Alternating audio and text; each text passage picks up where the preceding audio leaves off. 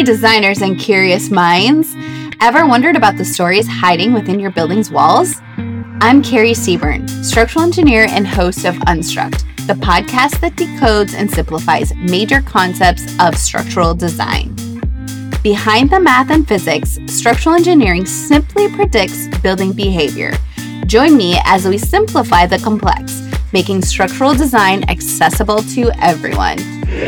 Nowadays, instead of measuring it via cost, we're saying, well, what about carbon, you know? We've got two levers now that we can, if, if an architect has an inefficient design, we can hit them with two levers, if you like. the official casualty figure is 55,000. Everybody I talked to told me that the actual figure is at least three times as much. And I believe that. I mean, seeing what I saw, Turkish codes are good and, and they have been improving, but compliance was completely lacking. Fluent in steel, concrete, masonry, and timber design, I'll bring you leading engineers to dissect the tales behind their building structure. Whether you're an architect, contractor, engineer, or just love a good story, this podcast is for you. Yeah, beam penetrations. That's a fun topic on this project. Follow the link in the show notes to subscribe to Unstruct. From within your walls, hear the story behind how your building stands today.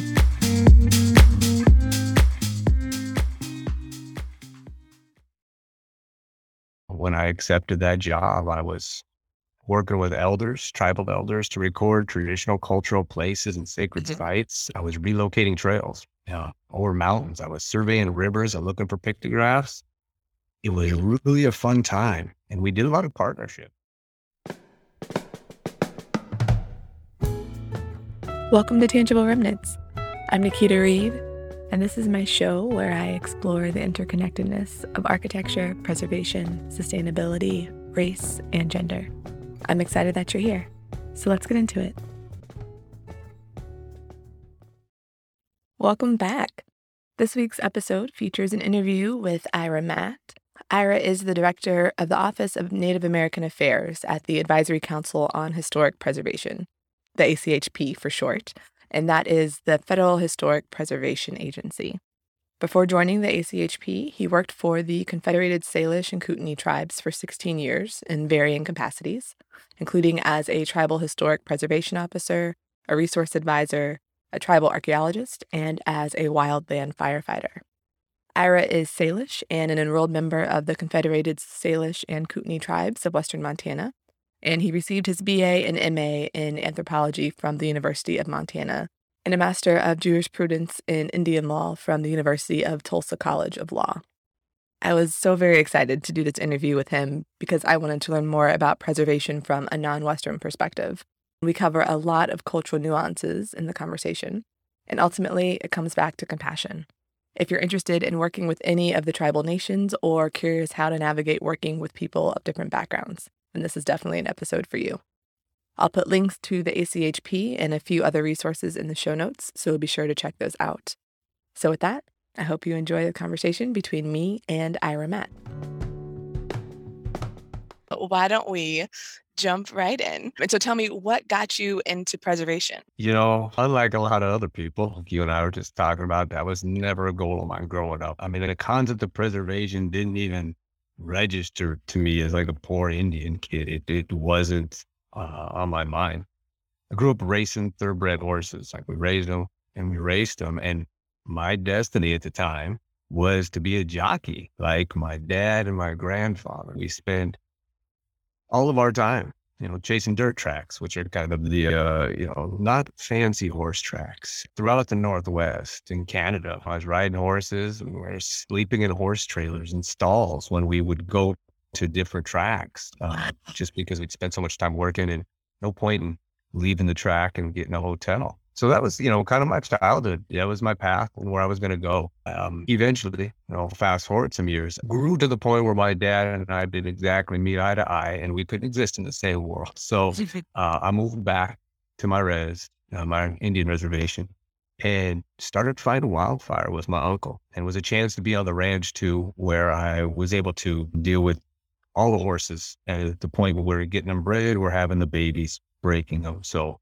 still working the horse lifestyle, but started fighting fire. When I say I go to the ranch, that's not like a Hollywood version of the ranch. For tribal people, it's our allotment, which is the portion of land that the government sectioned out of our original homelands that they put us on. That today, 2022, still doesn't have access to a landline phone, doesn't have cell phone coverage, and the only internet you get through satellite, and it's pretty unstable and spotty out there. So it's in the middle of nowhere still. But, you know, it was at that point when I look back, really without knowing it, that my path towards preservation began. And I'd always absorbed the culture from my dad. Places we went, visited, there was tribal people there, but it was my uncle who really started to teach me about stuff, the traditional plants and what their uses were.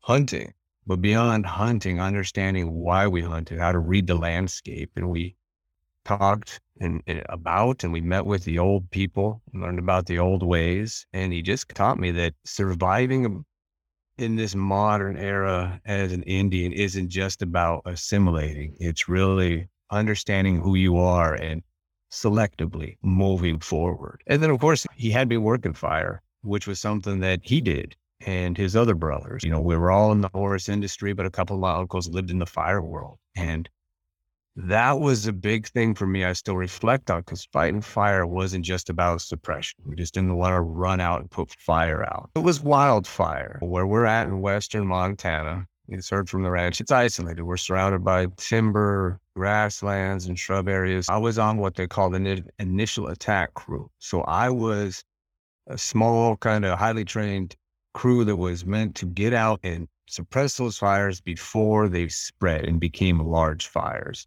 and were dealt with by other crews.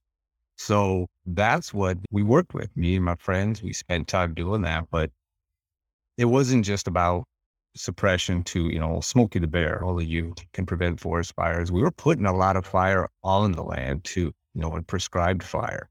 That was a big thing that my tribe did, the Confederated Salish and Kootenai tribes, uh, because it was part of the natural landscape. It's part of what always helped us regenerate the areas that we used to harvest, right? Uh, places that uh, the, the elk and the other animals like to graze in. It helped us control the landscape in a way that was beneficial for us, traditional. And that's something that stopped for a long time with, you know, the federal government, their practices, and really before tribes were allowed to come back into self-government.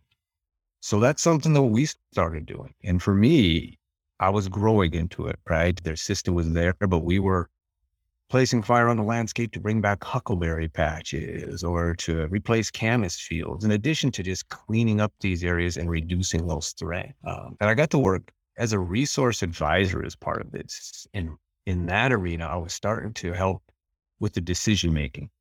So even in a wildfire, there are decision points. You can decide where you want to dig some line, where you want like a slurry drop from an airplane. And what we tried to do from our tribal perspective was inform as much of our actions because those had impacts. Everybody thinks fighting wildfire, you're saving the world, or you're destroying a lot in the process. And so we tried to be controlled. And I started working in balancing our suppression with the protection of our cultural places. How do we align this with traditional trails we used to use, gathering locations, areas where there's archaeological sites or structures, even those that were in this allotment era, those in the 1900s, cabins and everything of that nature, because our tribal history, of course, didn't stop at the time of contact. It's just adapted to the circumstances around it. So we're not prehistory, as a lot of people say. It's just changed through time.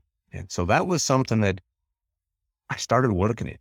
I didn't, again, no intention on ending up in this world of historic preservation, didn't even quite understand it existed. I was doing it as part of our, our lifeways and just to our people were who wanted to see that stuff protected. And so it was great. You know, the crew itself, the fire crew, these are people who just lived the life. They they spent time in the woods. They hunted. Uh, you know, they gathered. They did their songs and dances, and we were able to just exist as tribal people, trying to blend these different worlds and what we were doing. And so that started to bring me into it. And really one day it was. I think I was out washing our fire truck, if I can think of the exact moment. And Mhm. this person called a tribal historic preservation officer approached me. And she, Marcia Pablo at the time, she just asked me if I was interested in leading one of her field crews. Right? And uh, I mean, they were in need of somebody with wilderness savvy. I had that background out there. I had some cultural knowledge and not just an awareness of the culture was what they were after. It was something that you and I were speaking about earlier. It's that arena of how to facilitate it into this managed balancing culture with process, with the legal structure, Mhm. but also to really recalibrate those Western processes to meet our tribal values and needs. Right. and for us at the time, of course, that's a National Historic Preservation Act for everybody out there, NHPA. So she challenged me to shift from pharmacy, which I was in at the time, to anthropology. Mhm. And really, her promise was just uh, uh, less financially lucrative work. I didn't realize right how much less at the time, but that was at that point. I, I took some classes. I just was flat out engaged with humans because I spent my life around animals and I was dealing with the wilderness and the culture. But humans became to me this very interesting concept because there's so much variation, Yeah. unpredictable, and just trying to, to work in that arena. And so then I kind of just started to step into what became my life. When I accepted that job, I was working with elders, tribal elders to record traditional cultural places and sacred Mhm. sites. I was relocating trails yeah, over mountains. I was surveying rivers and looking for pictographs. It was really a fun time. And we did a lot of partnership with universities and other tribes. We were up in uh, Glacier National Park doing ice patch archaeology, you know, doing climate change studies in the late 2000s to the early 20 teens on these. Wow, you just blew my mind. I've never even thought about ice patch archaeology like that. It's fascinating. It is. They're way up on top of the mountains, and I hate heights. Mhm. So I was willing to lead the crews up there. They just weren't allowed to talk to me the whole time until we were flat and stable. But It's fair. you know, ice patch archaeology, which for anybody wondering what is ice patch, I mean, glaciers always move. They're larger moving. Ice patches exist up near them, higher than glaciers, and they're static. They just grow and create layers, just like the earth. And so you they have a stratigraphy, but when they're melting now because of climate change, all kinds of organic components are coming out of these. And ours was a combination of cultural and kind of paleo-ecological. So we were studying the environmental components, but also any cultural items that would come out. And it was fascinating study. It was over five years, but you know, that was my life, getting to do things like that, getting grants to survey for old battle site areas, protect burial sites, just everything that the elders uh, who would get together really wanted us to pursue because it had been so long since we'd had the ability to protect our culture, to survey, to identify, to speak on our own behalf, that it Mhm. was this wish list and we balanced that with opportunity. So it was exciting. Um, but, you know, I'll stop right there for that question, right? Because I'm going to tell you, there's a long gap between that and, you know, how old I am now and all of the boring paperwork I do. So well, we can fill that in later. It's fair. So for me, preservation has always been uh, focused on buildings. So I love the story and the narrative that you're telling and how it's really more the landscape, the trails, the people. It's so much more than just the building itself.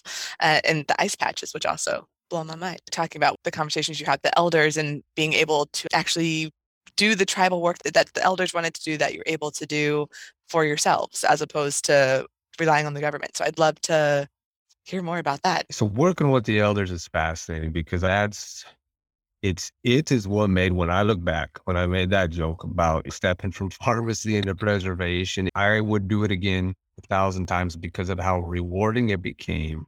Me not knowing the purpose I had for my own people, for other people though that I work with because I was in all of that travel I did with my dad, you know, into these tracks and that education he forced on us. And I, you know, I mean this in a loving way when he said it, but he said it about a thousand times. because of the struggles he had in his life as somebody who grew up without electricity, without water. He always gave his sons, he had four of us, two options in life.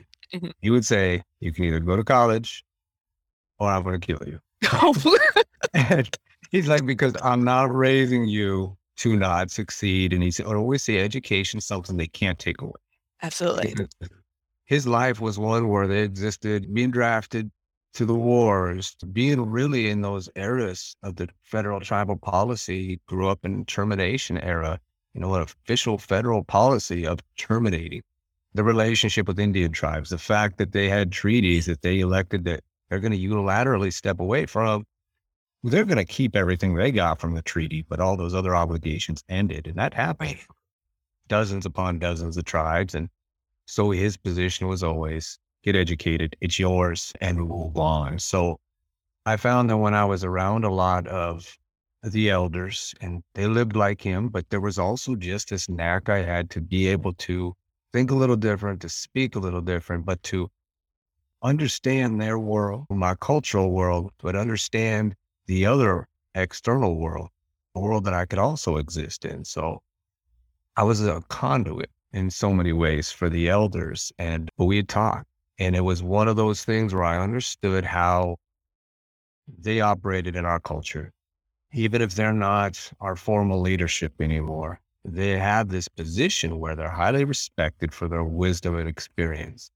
We have committees that we'll speak to uh, formally through our Tribal Historic Preservation Office but really decisions of the tribe almost all go to them for input and advice that is weighed very heavily because that's their role now is to advise Mhm. knowing that somebody else is to make the decision.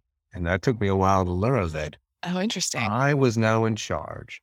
They might be more influential more wise more experienced but they were going to give me their two cents. I was supposed to take it into account with everything else that I was dealing with as the person who was driving the bus and figure out what that decision was as we worked with the elders. When I was young, it's just a matter of, oh, what, what do you guys have an interest in? And they would express an interest in visiting an area they hadn't been to to record stories, to just have a discussion and a chat. We didn't know with the value of their words, what they would be one day, but it was important to have them from both a cultural perspective, but also from a legal world. Because, and this quick sidestep here, I promised, our elders realized that in the 60s and 70s and started recording each other, recording information. Where did you live? Who did you talk to? How did this happen? Day to day information. Well, you roll around to a world where water is the most valuable thing and water rights are Mhm. being fought in billion dollar settlements. Turns out it's the words of those elders, the information they recorded, unknowing that this battle over water that would Wow. Mhm. that was the foundation of, you know, my tribe's legal argument. And we just settled our water rights. And so it's, it's always been wonderful. And so that's when the elders would say back then, let's go travel, let's go talk. We would do it. That was me absorbing their wisdom and them suggesting this Mhm. is going to be important. And then it grew. There would be times where agencies would approach us. They'd have projects, airport expansions, logging. And Mhm. I would be asking the elders, okay, what can we do? I need some input here. And we started to grow together as I learned more about how to facilitate this legal world, this procedural world. They were able to also grow in that arena. So they understood why I was asking things. But they would also, in so many ways, just they refused to cater to this new law, right? For them, Right. A lot of them so old that you know, Preservation Act, this newfangled law. Right.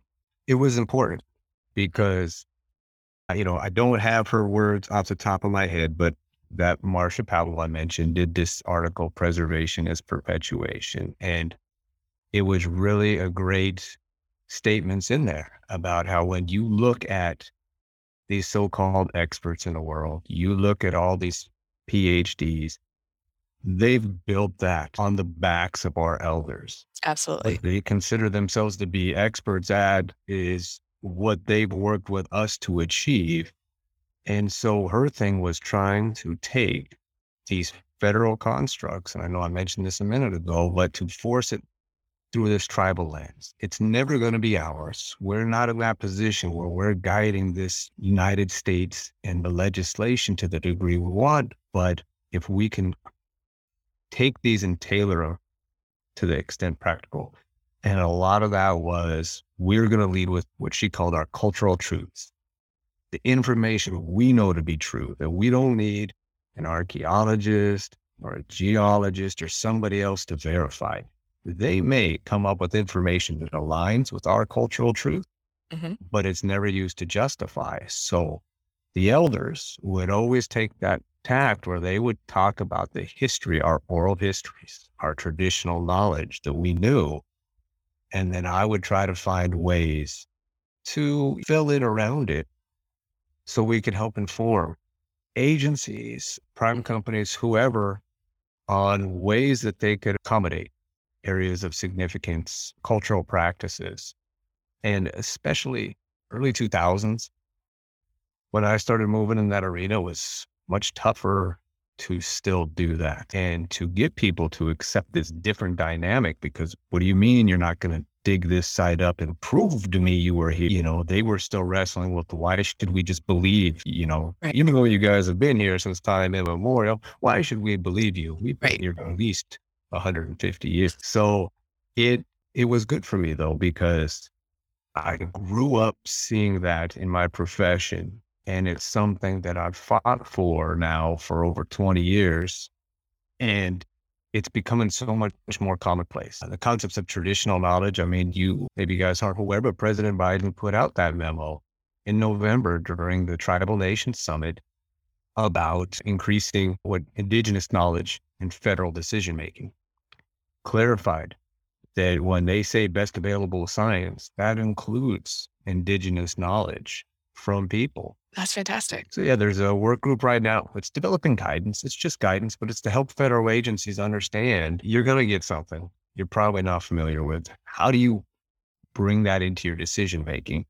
How do you build a structure within your decision making so that you can accommodate that?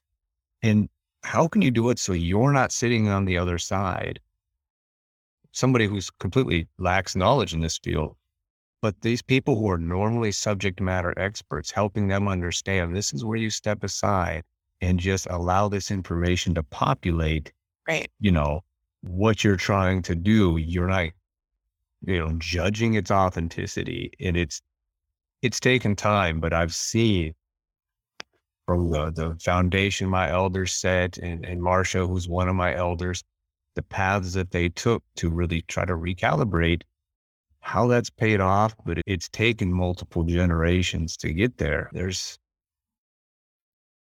I guess they're not kids anymore, right? There's professionals in the, the tribal preservation office that I left. Right. Who were barely alive, you know, when Marcia was starting her battles, if they were, and I came in a kid into that. I picked up what she did and I left. And now those new professionals are marching forward. So that's one of the great things as we move through, you know, Marcia now being that elder, that perspective, you know, that seed that she planted, watching that blossom. And she might have planted the seed as it comes to this uh, legal process that we're working, but even she is very articulate at, at, characterizing how she learned these from her elders and how it is we need to approach the world. And by moving away from who we are, those cultural truths, we are no longer Salish, you know, or Kalispé or Ksanka. Those are the Salish, Pend d'Oreille, and, and Kootenai people on our reservation. At that point, we might as well not be a tribe if we give up who we are, our language and our way of thinking. And it's not easy it was never meant to be easy trying to blend it into this new world. There's always been challenges. You know, this one just happens to be ours. How do we continue to exist with the challenges we have in front of us and hopefully grow in the process? So that yeah. has been a, a success. There's plenty of times I fell down, but that one's at least been a success so far. It's growing. Yeah. Imagine earning continuing education credits while doing exactly what you're doing right now. Well, you can. Gable Media has revolutionized the way you earn your continuing education credits with a groundbreaking approach. Forget running around town and scouring the internet for credit worthy courses. Fulfill your CE requirements effortlessly by listening to engaging podcasts just like the one you're listening to now.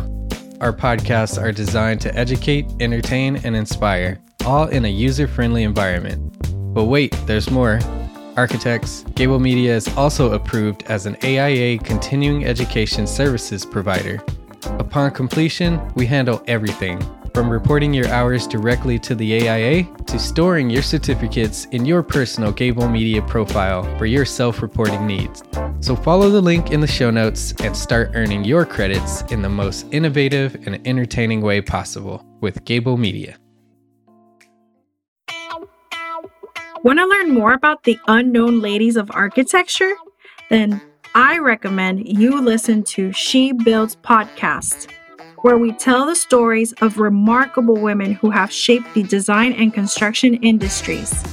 Hi, I'm Jessica. I'm Nurjiti. And I'm Lizzie. After we graduated from Syracuse University School of Architecture, we set out to learn and share the untold stories of women that traditional school curriculum left out. One day, there's an announcement on campus that women had been seen wearing, quote, inappropriate clothing. Gasp. What the heck does that mean? Yeah, so it turns out that Ruth and her fellow classmates were these women. They had field classes where they're doing welding, forging, and foundry work, and obviously they have to wear jeans to those classes instead of like dresses or whatever else.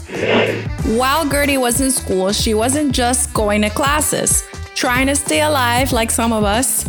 I know that was me in school, yep. just taking it day by day. Yes. But not Gertie. She became the president of EVIGOL, an honorary association of Cornell women architects. Of course she did. These are stories not taught in schools. Women who've molded the world of architecture, construction, and development for over a century. From Jane Jacobs to Ray Eames, She Builds podcast explores the legacies of trailblazers. Subscribe now on your favorite podcast platform. Let's fill the gaps in history together. All you have to do is follow the link in the show notes and subscribe and be part of a movement to expand industry narratives.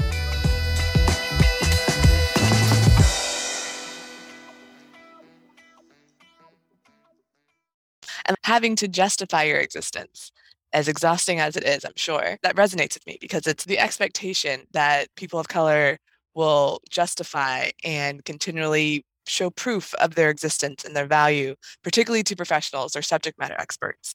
And so, working with those subject matter experts to help them realize that they need to step aside because they're not the expert in all this. And uh, there are areas of their expertise where there are blind spots. So, that's super fascinating. That, and I'm grateful that's part of the work you've been doing. Also, sorry that you've had to do it. It's the both and. It's just so interesting being in this world because if you ever want to have an awkward conversation, right, you can go to your tribe and you ask like a revered elder who you might not know, but they likely knew your parents and your grandparents and your aunts and uncles.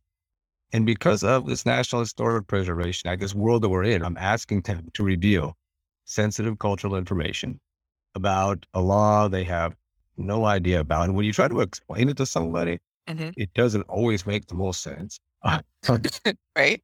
And then you tell them, yeah, by the way, I need this in this amount of time. I'm giving it to this agency, and there's a chance that it might not change anything. And it's always so fascinating seeing how they look at you like you're one of the stupidest people and how far that apple fell from the tree of the family they used to like so much. And it's at those points in time, those other elders would come in and save me because I speak a little Salish, but those that are fluent would come in and they would start talking in Salish.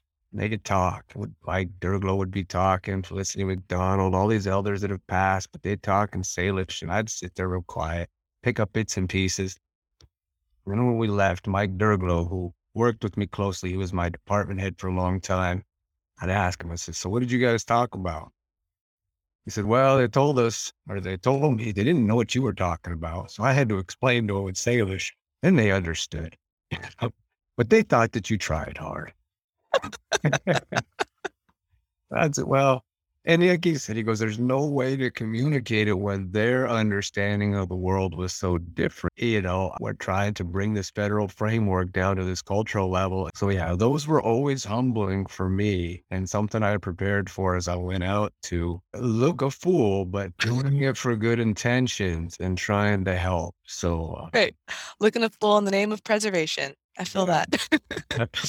Right. And like the disconnect that sometimes exists between history and memory, or rather, um, when it's history to someone, but memory to someone else, and having to make those connect and having to then also explain the significance. Because sometimes um, I, I have this when I'm talking to my grandmother. She sometimes writes off things that she remembers. She's like, oh, it wasn't that important. It wasn't that big a deal. Or she's being like, oh, grandma, that's history. That's minute. Let's talk about it. But it's just a different feeling, different reminder and importance that's placed on it when it's memory versus history. Exactly. And how, you know, those emotions and those memories are so involved with those other aspects of their life. You know, it's like my dad never wanted to talk about his youth because of how hard his life was, you know. His dad was dead by 12 and his mom left shortly after. He had his two year old sister, you know, and, and those were times that he talked about school being optional. You know, they trapped and, and hunted for a living. And he's just, he didn't see growing up in that world that a lot of people, right? They pay to go have those kinds of experiences. For him, it was a struggle and Right. better left behind because it's just painful. But for me, it's like, by the way, I kind of need to know that for work. Right. Somebody wants to do something over there and we're trying to help inform the process so they can make some better decisions. Right. And, uh, family was always the toughest critic, though. Fire. That's what it states. You're just going to put it in a database. So it's dumb database. He'd say, I don't want it in there. All right, Uncle. I'll leave. Uh, you know, that there, there's a place for databases, but yeah, they can be quite dumb, unfortunately. And so I'm already blown away. Why don't we then pivot a little bit? So you've already touched on some of the differences in preservation from a Western versus Indigenous perspective, as well as your work as a THPO versus and some of the interaction you've had to do with the SHPOs and all that kind of stuff. Are there any other cultural perspective differences that you wish more preservation students who aren't as familiar with tribal practices you wish that they would be more mindful of as they're navigating the space? Well, that is a tough question, right? We're starting the clock. Um, I think in so many ways, it's just that trust and acceptance. You know, there's a term of art, you know, if you're in an anthropology field or, you know, if you're just somebody smart, right? To not be ethnocentric. Don't force everybody's understanding of the world to align with how you see things. It's unfair. And you were hitting on that earlier, you know, to the, those subject matter experts. And those are some of the challenges because if people look at what they're truly trying to achieve when they talk with somebody, it's not about extracting information, right? It's about creating partnerships. It's about further informing an action or a path forward. And people pursue things collaboratively in a way where both people, both parties tried to gain, not always going to happen. But if there's that pursuit of good, that's one uh, of the greatest things that can happen because we've seen so many times people are scared to give tribes bad news. Well, we can't do what they said and they don't want to die, boy. They're not going to be happy. I said, well, they might not be, but they're going to be less happy if you delay. They're going to be less happy if you try to lie because you got to realize Indian tribes, they are also dealing with policing, child welfare, taxing roads, and a whole suite of other things. They might not be happy, but to wasting their time, uh, belittling them, thinking that they can't handle bad news, those are all completely inappropriate. And they have that very paternalistic tone. It's still, it's strong out there. It's becoming better. But if you can look across the aisle, it's important to recognize, yes, an Indian tribe is a political entity. It has a treaty or it has some other status and due to the United States executive order. You must respect in a government to government manner. But if your intent is that good natured and these are people, it's going to help break down so many of those other barriers because the, the amount of negative things we've heard, it's unfortunate the way that attacks are personal. It's unfortunate that purely because of a belief that a different person has, they will limit an entire people's, an Indian tribe's ability to participate or express themselves and share their concerns. Because from a government perspective, right, if you're a student coming up, it's you have to know how much power you have as an employee that works with tribes, as a decision maker somewhere who needs to be accountable, but you also just need to be compassionate. And it's a weird thing to say in this field, right? Laws and, and process, but the compassion is looking at the ways that you are supposed to provide that deference, that you're supposed to see beyond yourself and try to uh, walk a mile in their shoes, to use an old saying. And that's really, it's simple. Have compassion, care, and try. It's hard. There's a lot of work to do. We're dealing with it right now. You know, for me, every administration provides you opportunities. Mm-hmm. This administration, there's a lot of people that have a tribal background that want to advance interests for Indian tribes. So I spend less time explaining Indian things to them, and they already know the issue. It's about how do we resolve it? Well, the result is we're doing a lot. We're doing a lot fast. That doesn't mean I discount anybody's decisions because I'm busy. I don't discount their positions because we're trying to balance 574 different tribal nations and their concerns. Mm-hmm. It's a choice I made in the role I'm at. Mm-hmm. And that's what's important. And whether you're looking at federal staff, private companies, you chose to be where you're at. Do your best not to impose upon those other people around you and cause what can be really like compounding issues. Right. cut off access or you take away a site from a people, it's not as if there's another one. You can't replicate culture. There's an association with that. There's a cultural practice associated with that. And while Western society really compartmentalizes that, you know, at least, you know, for tribal people, lots of other indigenous people, people of color, that goes into your social fabric of who you are. It goes into your emotional, you know, fabric for tribes when you look at some of the things that we suffer from because of the isolation, right? Practices, whether it's it's medical from diabetes or depression, the culture is one of the few things that we have. It's not just a chapter in a NEPA document that you can look past and separate it from the environmental justice and separate it from the natural resource, our cultural resources. Those cultural resources are a component of our governmental structure. That is how we raise our children and how we interact with each other. So it's just realizing people are doing things different. And we do a lot with the colleges. Salish Kootenai College, which is a tribal college out on the Flathead Indian Reservation, where I'm from, we have an MOU with their Tribal Historic Preservation degree program. And we're working with these students. Unlike myself, who fumbled my way into preservation, we're trying to work with them so they're better equipped. They see a path in front of them. They understand what challenges are and they can prepare themselves so they can help other people be that conduit like I was, but they can also do it faster. They don't need to be 40 and waiting to be in this type of position I am. They can be here when they got a lot more energy to tackle all of this work. So the, the students are really the future. And that's true of all cultures. In tribal culture in particular, we're always looking at those next generations. You know, what we're doing now was gifted to us by our ancestors, but it's not ours. It's, you know, ours to improve for those subsequent generations. And that's a lot of that seventh generation discussion is you're working out that many generations. And it, what it does is it helps you understand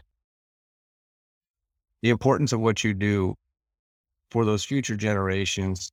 But it's not that tragedy of the commons where everybody just looks out for themselves. You start to see what it's going to take to be sustainable and to have beneficial outcomes. So as tribal people, we're trying to do that into that educational system. It's been a, digging out of some rough times, the legacy of colonization and everything that comes with it. But we're working now. We're working with partners, non-tribal partners. We're uh, doing what we can for outreach. We're not erasing any history. We're not hiding from it. We're not even accepting it history that's a part it's just what it is we don't have to be happy about it but i am where i am and what i'm going to do is everything i can to hopefully improve it for that next generation while we continue to work with where we're at so we're excited about that Salish Kootenai college mou because the the guy who's running the program dean nicolai he's somebody that i've crossed paths with for 35 years from horse track to firefight to, to preservation with the college together. But the students are great. We've had interns. We got an employee now that used to be a student there. The THPO, Tribal Historic Preservation Officer for my tribe, the position I used to have, that's a former intern I hired when I was the THPO. So you're seeing that beautiful succession. I'm seeing myself get replaced real fast. Doesn't make me feel good about myself, but it's great to see that those efforts, in the same way for me, I can track back to Marcia Pablo, and she can track back to people like White Durglo directly and Tony Incasholas that were able to see that continuity. That was something that the government tried to fracture. It take from us through that assimilation. They tried to break these practices. They tried to break our life ways, and we've been able to rebuild what we can, and we're continuing to work in that arena. So that for me, long winded answer, but that's where that compassion comes in, where when we can go to people who aren't in our tribe. And they are willing to accept our positions, uh, our thoughts, it's okay to ask for clarification or to not understand and work, but to actually look to collaborate and build together it's so much more important than people realize. That's it. Like you hit on it. It's the the compassion and the empathy and the importance of that and telling the full history because telling it like it was, like it is, doesn't change what happened.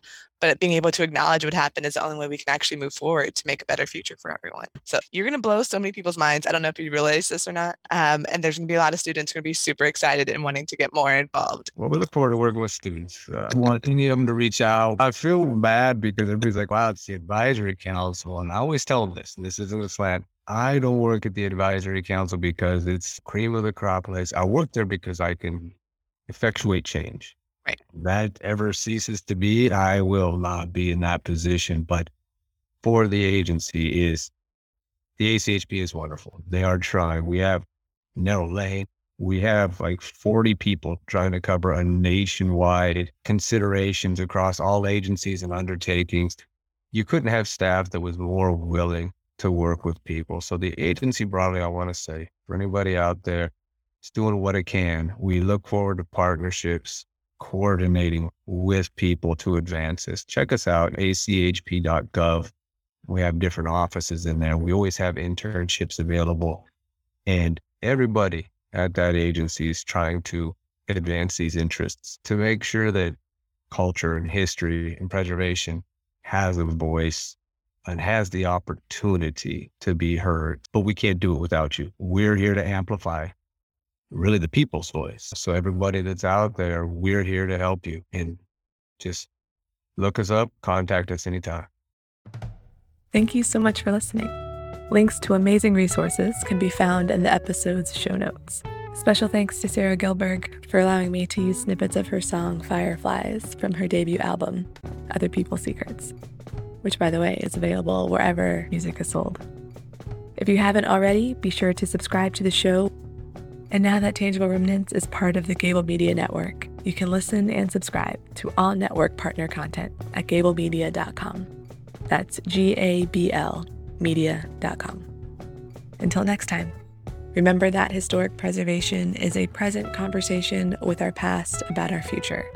We don't inherit the earth from our parents, but we borrow it from our children. So let's make sure we're telling our inclusive history.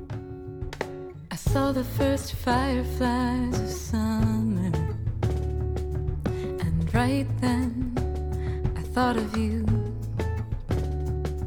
Oh, I could see us catching them and setting them free. Honey, that's what you do. That's what you do to me.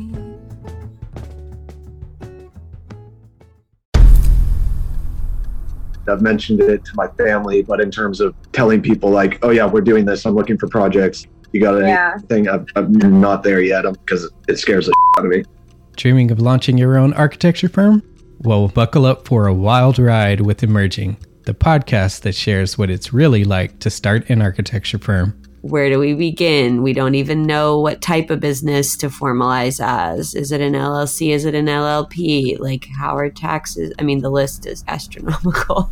Season 1 featured founders Jeffrey, Lexi, and Chris, owners of Level Studio Architecture, are your fearless guides on this unfiltered journey from napkin sketches to a thriving studio.